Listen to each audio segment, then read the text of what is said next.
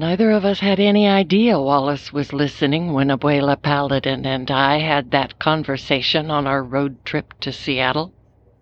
We were discussing the nature of magical thinkers to fall into certain belief patterns. It had started with an examination of confirmation bias.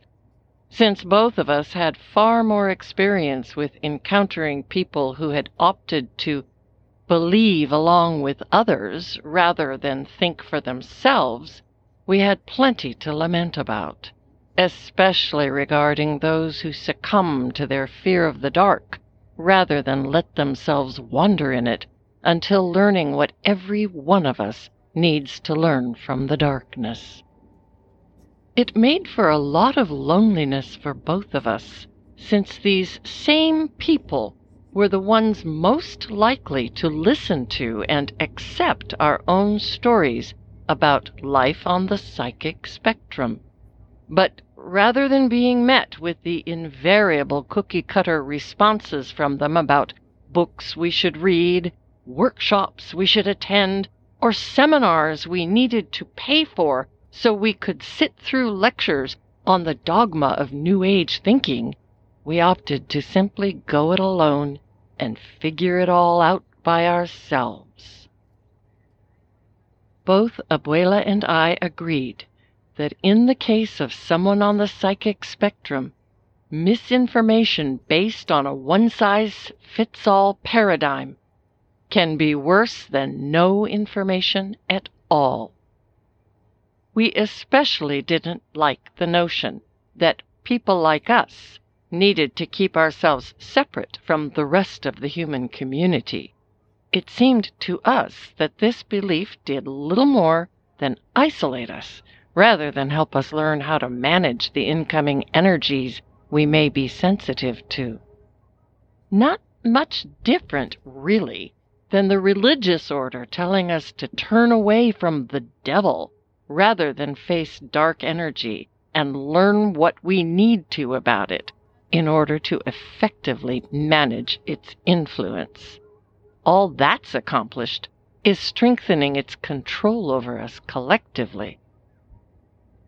And it's conditioned us to treat ourselves like hothouse flowers that might wilt when exposed to energies we're perfectly suited to deal with when functioning at full power, which both of us strongly suspect is the whole point of evangelicals denouncing people like us as demonically possessed with all the authority their egos can muster. Yawn. What neither Abuela nor I knew was our resident poet was paying close attention to our conversation while madly scribbling the poem that we just learned won the Poetry Slam competition in Seattle. 1111 Manifesto was the call to arms none of us knew was needed until Wallace Whitman took the stage that day and delivered it with precision to an audience that was ready for its message. Her winnings include a scholarship and an invitation to give a poetry reading at the White House.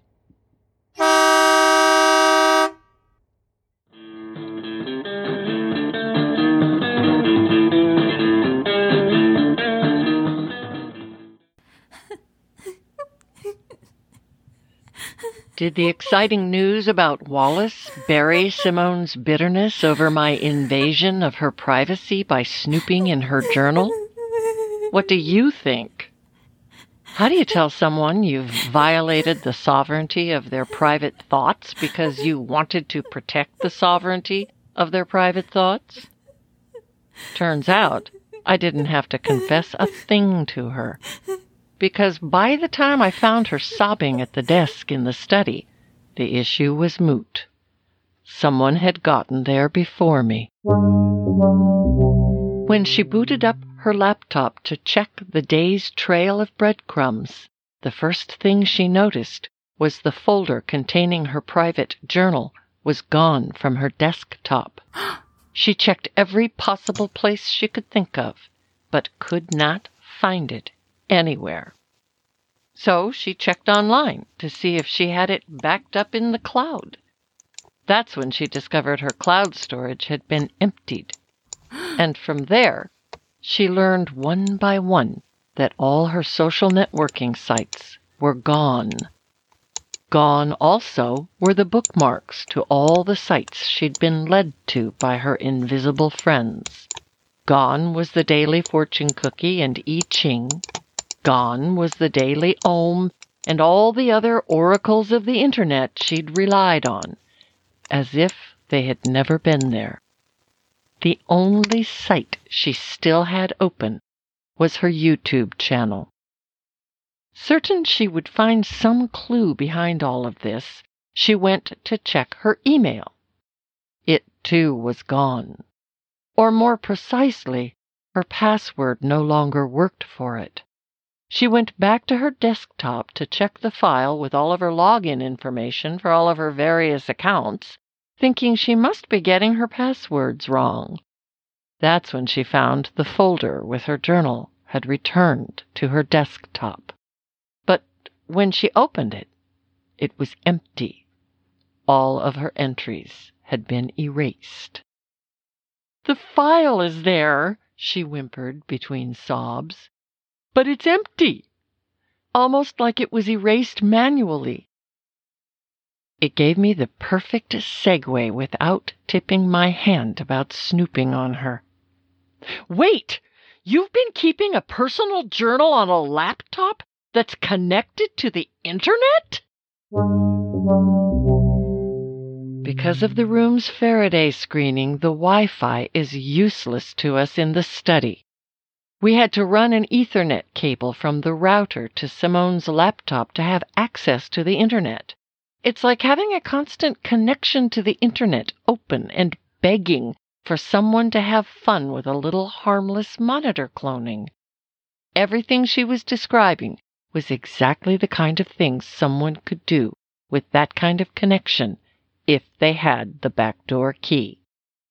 And it was just the opening I needed to pivot the conversation from how vulnerable an open connection is to how it can be used to flip the script on the opposition. It was made easier by the fact that Simone's laptop is an old refurbished unit that has no camera or microphone built in. Discussing what the Paladins and I had concluded was far less risky without that open connection amplifying what was said for the benefit of anyone snooping.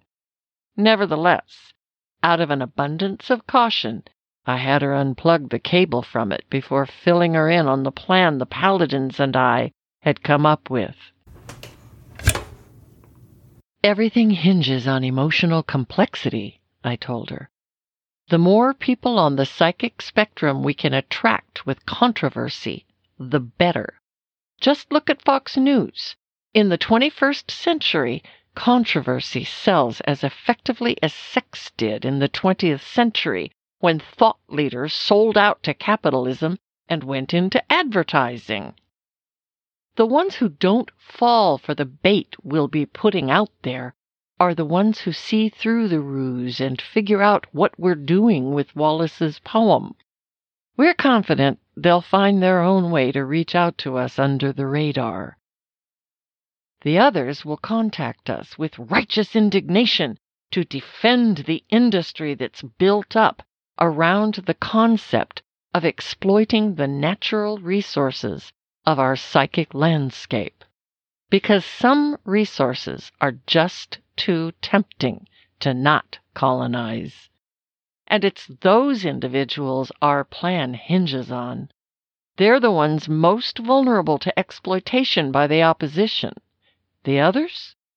The odds are great that they've already intuited their need to protect themselves. By recording the poem and posting it on Simone's YouTube channel, we'll be hiding the bait in plain sight. Simone won't need the other social networking sites she lost. Viewers who hear the poem can contact her through her channel. The opposition will see everything she does without a clue that it's all being orchestrated. That's some real spiderweb shit, she said when I finished laying out the plan. I'm just not clear on exactly what we'll be doing with the flies once we catch them in our web. More like aphids, I said. Aphids whose wings we won't be pulling off the way the opposition enjoys doing. We'll be identifying those who need to be tutored in protecting themselves with practical magic. And by magic, I mean the combination of hardware and software to effectively manage interference. The last thing anyone needs is the opposition coming in with its electronic hedge clippers and shaping their psychic landscape to look like the devil. And how exactly do you plan to do that without the opposition catching on? she said. And that's where both Marina and the increasingly sober Forrest gave us the idea for the perfect weapon.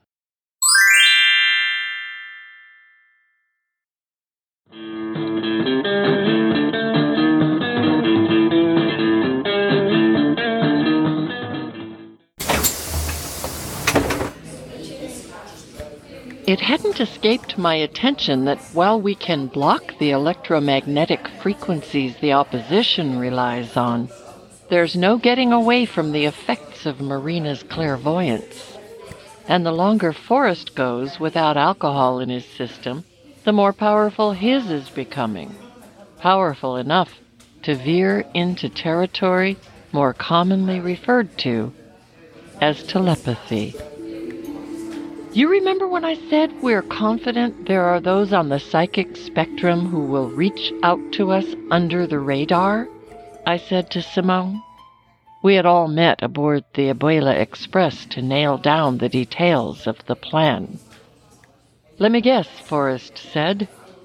You're banking on telepaths to step up and represent in a volunteer army.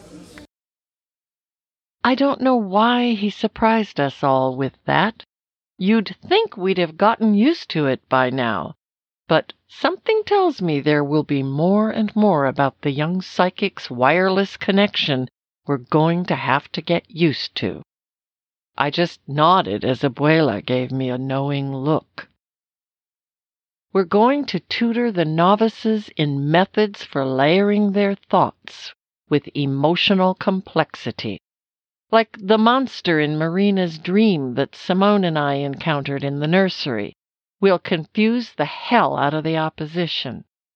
Meditation is vital to the plan because it teaches us how to use this great, big, biological operating system knocking around in our skulls. Borrowing from what Abuela had taught Forrest about managing intrusive negative thoughts, by continually repeating a healthy mantra to himself, we would encourage our contactees to begin there. With so many moving parts to the plan, we knew we had to be organized and focused and ever vigilant for the pushback we could end up getting from the opposition if they begin to suspect what we're up to.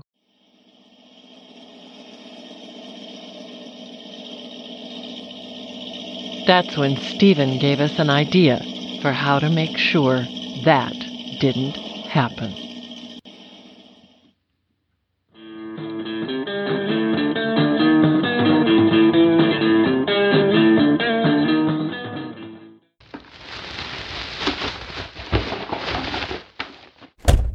Wallace caught up with Stephen as he was wrestling his bags of groceries from the Mustang. I knew when she disappeared up the stairs to his apartment that she'd be returning with good news. It took very little persuading for Stephen to see the benefits of focusing on the effect poetry can have on public thought in his poetry class at the university.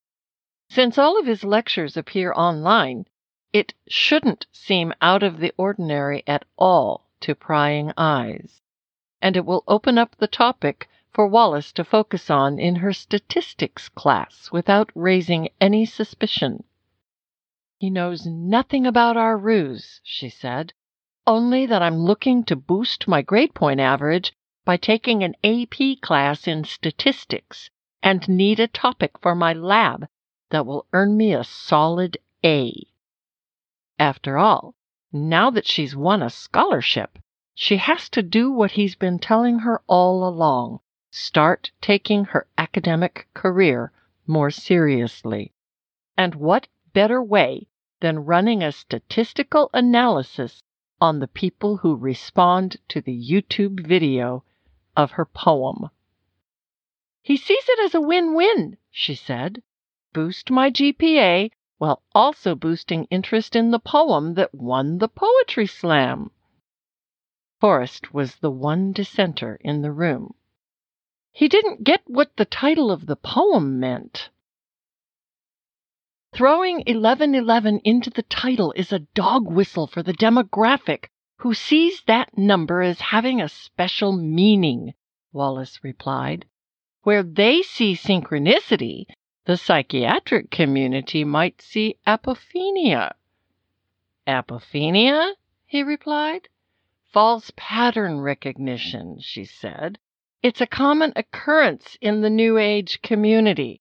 And since they're the ones more likely to be targeted and used by the opposition and their capitalist supporters, 1111 Manifesto seemed like the perfect title. We all nodded in agreement. All that was left now was to record it and put it out there. And since hiding in plain sight was the central theme of our plan, we decided to record it in the study, using the microphone Simone plugs into her laptop when she's narrating her paranormal videos. The opposition will hear everything that goes on without a clue about what we're up to. Shh.